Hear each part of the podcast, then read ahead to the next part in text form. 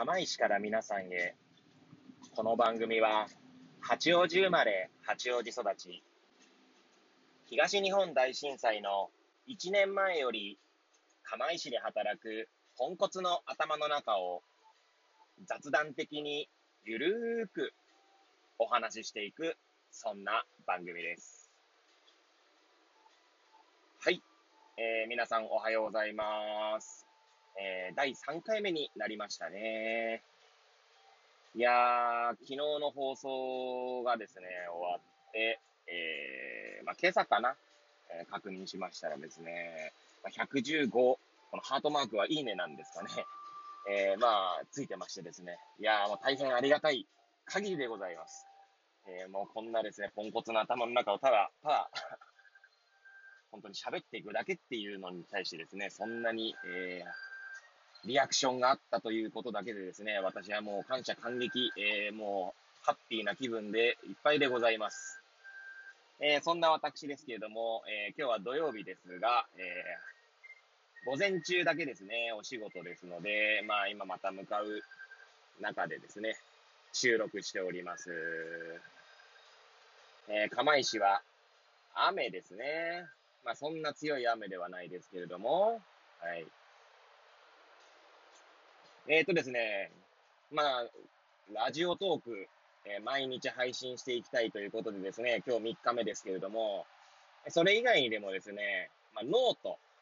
えー、ノートっていう、まあね、ブログみたいな感じをですね、えー、ブログみたいなブログなのか。はい。あの、まあ、毎日更新しております。ですが、えー、毎日更新してるんですけれどもですね、今日は、あの、更新し忘れてしまってですね。と言っても、まあ、まだ1日ありますので、これから、これからというか、まあ、今日中にはですね、今日の分を更新していこうと思っております。えー、いつもはですね、4時に起きて、4時に起きてって言うと語弊がありますね。4時に目覚ましをかけてですね、それから10分おきに目覚ましをかけながら、まあ、大体4時半ぐらいには起きて、起きて、まあ、ノートを書いて、まあ、それが終わりましたらですね、えー、いろいろ、まあ、情報収集したりとか、そんな毎朝なんですけれども、まあ、今日は、ノートを書く前にですね、えー、まあ、ちょっとだらけてしまってですね、全然違うことをしていたら、あれやばいやばいみたいな。もうこんな時間かってなってしまってノートを書き損ねたという、まあ、そんなポンコツっぷりを発揮しております。はい。えー、昨日ですね、まあ、遠野市のことからですね、まあ、観光とかですね、まあ、教育とか、そんなことを語ったんですけれども、まあ、そのほ、まあ、なんていうんですか、私の考えの元になってるのがですね、まあ、つい最近読んだ、ようやく、ようやくですね、えー、本の要約、えー、福岡市について書かれてる本だったんですけれども、え、福岡県、福岡市ですね。福岡市はですね、なんと、あの、市民アンケートで、9割の方が福岡県が好きと言っているという、まあ、なんとすごい、9割ですよ。まあ、釜石市民はですね、釜石市はですね、今3万人ぐらいなので、3万人の9割だから、まあ、2万7千人ぐらいが釜石市が好きなんていうことはですね、まあ、釜石市ではありえないというとちょっと寂しい限りなんですけども、多分、どうなんでしょうね。多分、9割はないんじゃないかなと。まあ、他の都市でも同じようなこと言えると思うんですが、八王子なんかでもおそらく9割の人が八王子好きなんて、なかなかないんじゃないかなと。まあ別に、こう、そういったデータを見ながら言ってるわけじゃないので、完全に私の憶測と偏見が入っておりますけれども、まあ、そういったところからですね、えー、まあ、や、やはりまあ、こう、死の魅力をですね、打ち出していくには、打ち出していくには、まあ、死の魅力っていうのは、やっぱ市民が、市民の気持ちとかね、そういった思いから成り立ってるんじゃないかなっていうのが、まあ、私のその持論の、まあ、元にある、元にありますね、福岡市。まあ、すごいですね。一度だけ行ったことありますけれども、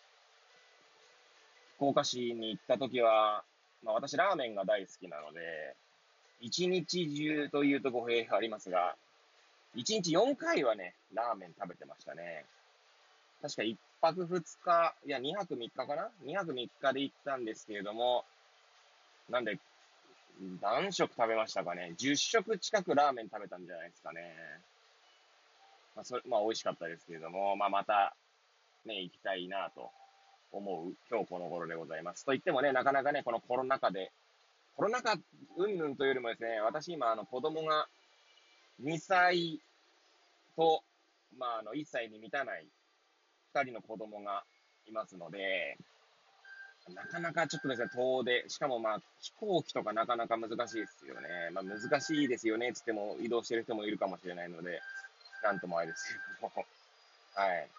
まあそんな感じでですね、えー、始まってあ、もう5分ぐらい喋ってるんですね。まあ、か、釜石にですね、釜石の話をしようっていうおしゃべり番組ですので、釜石のこと喋るとするとですね、釜石に来て驚いたのはですね、釜石市じゃなくて岩手県の広さですね。はい。皆さんご存知ですか？岩手県はですね、県の中では最も大きいんですね。私も全然知らなかったんですけども、あの、あの岩手来る前はですね、全然知らなかったんですけども、なんかその大きさはですね、四国と同じぐらいと言われております。同じぐらい？それよりちょっと大きいのかな？まあ、県ではナンバーワンと言いましたけれども、まあ、その、あの、都道府県ですね。都道府県だと北海道が入りますので、北海道がダントツの、まあ、広さを誇ると。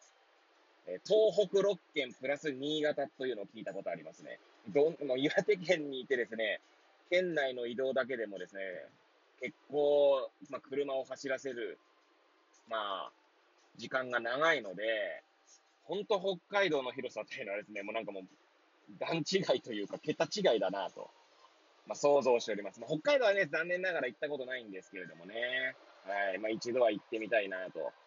ちょうど北海道にもですね、あの、薬剤師の、まあ、友人というか、まあ、尊敬する薬剤師たちがいっぱいいますので、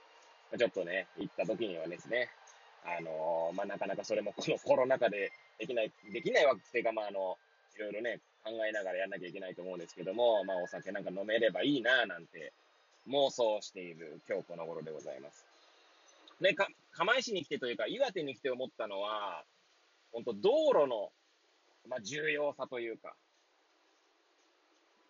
で、ちなみに、八王子にいるときはですね、まあ、特に別にその政治とかそんなに詳しいわけじゃないんですけれども、なんとなく、えー、なんだろう、そういった公共事業になんか税金を使うことがなんか、あんまりよろしくないみたいな風潮っていうんですかね。テレビとかでそういったのが流れていた記憶があるので、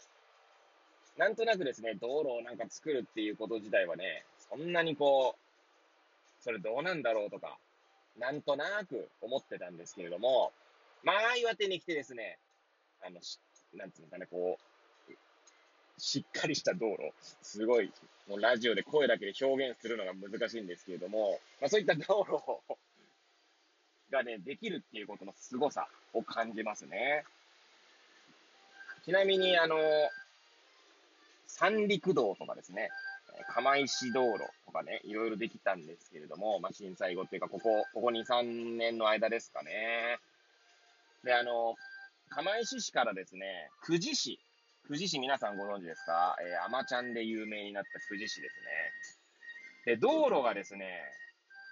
あの、つながる前はですね、私行ったことあるんですけれども、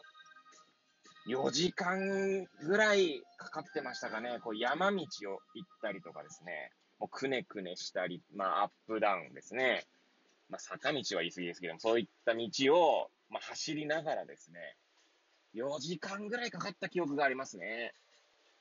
で、まあ、そ、まだ全部ですね、繋がったわけじゃないんですけれど、ないのと、まあ、ここ最近9時に行ったわけじゃないんですが、まあ、途中まで道路が繋がってる中でですね、2時間ぐらいは言い過ぎかな ?2、3時間。少なくとも1時間ぐらいは早く着いた記憶があるんですよね。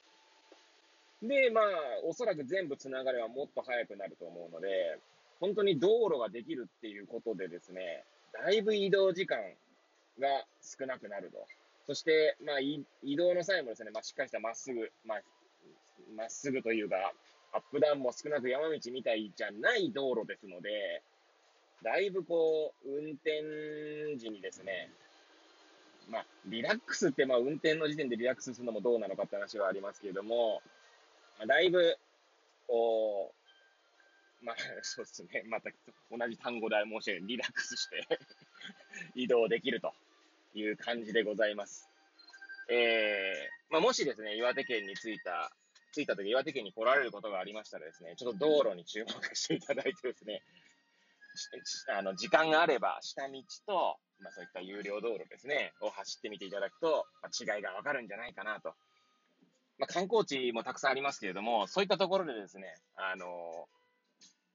そういったところを探索というか考えてみるのも、また観光の、えー、まあ、醍醐味かもしれませんので、もしよろしければ、えー、岩手県に来た際はですね、そんなことも思っていただけると幸いでございます。えー、別に私はですね、岩手県の観光大使でもなければ、えー、釜石市の観光大使でもないんですけれども、まあ、そんなことを思う今日この頃でございました。